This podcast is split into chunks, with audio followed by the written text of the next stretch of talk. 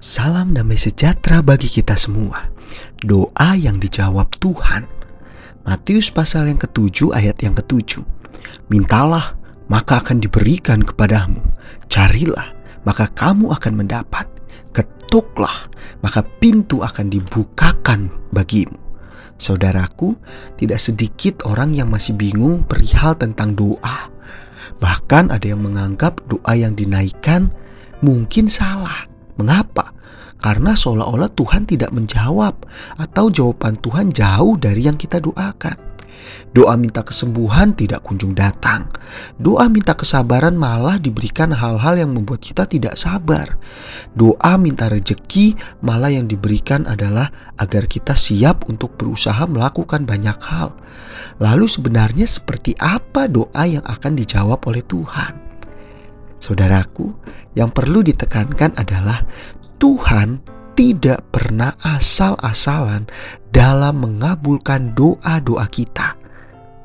Sekiranya doa kita yang menurut kita salah sekalipun, Tuhan tetap akan mengajari kita. Tuhan juga mengerti maksud hati di balik kata-kata kita yang mungkin kurang pas ketika kita menaikkannya di dalam doa-doa kita. Apakah Tuhan pasti selalu menjawab doa-doa kita kalau seperti itu? Ya, tentu saja. Sebab doa kita tidak seperti orang yang sedang melempar batu ke dalam kolam yang tidak akan muncul kembali batu itu tidak. Doa kita itu selalu didengar oleh Tuhan. Tuhan mendengar segala doa dan juga doa dari anak-anaknya yang percaya dan yang mengasihinya. Dan setiap doa itu pastinya juga akan dijawab oleh Tuhan.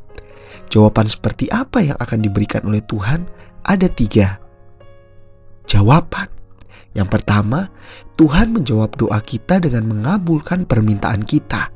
Tentu saja yang dikabulkan adalah doa yang pastinya selaras dengan kehendaknya bagi hidup kita.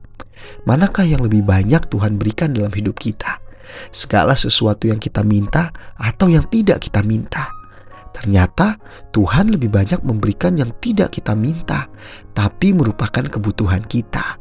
Oleh karena itu, patutlah kita bersyukur, karena apabila Tuhan hanya memberikan apa yang kita minta saja, pastinya hidup kita akan penuh dengan kekurangan. Yang kedua, Tuhan menjawab doa kita, tapi dengan catatan. Catatannya adalah ada yang diubah oleh Tuhan. Mungkin waktunyakah yang diubah, mungkin wujudnyakah yang akan diubah. Namun marilah kita lebih peka terhadap setiap perubahan dari setiap jawaban doa yang kita panjatkan kepada Tuhan.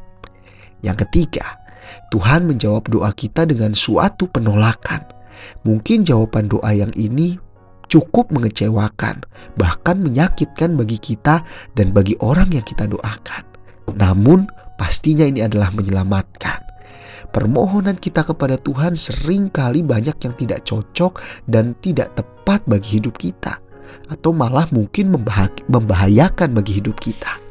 Jika doa kita ditolak oleh Tuhan, itu bukan karena Tuhan tidak sayang sama kita, namun itu adalah karena Tuhan sungguh mengasihi kita dan ia tidak rela jika kita mengalami hal-hal yang mencelakakan.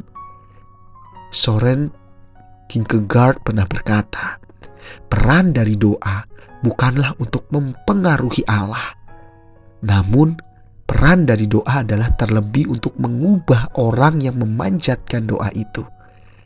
Teruslah berdoa, teruslah mengalami perubahan dari setiap doa doa kita. The Lord bless you and keep you.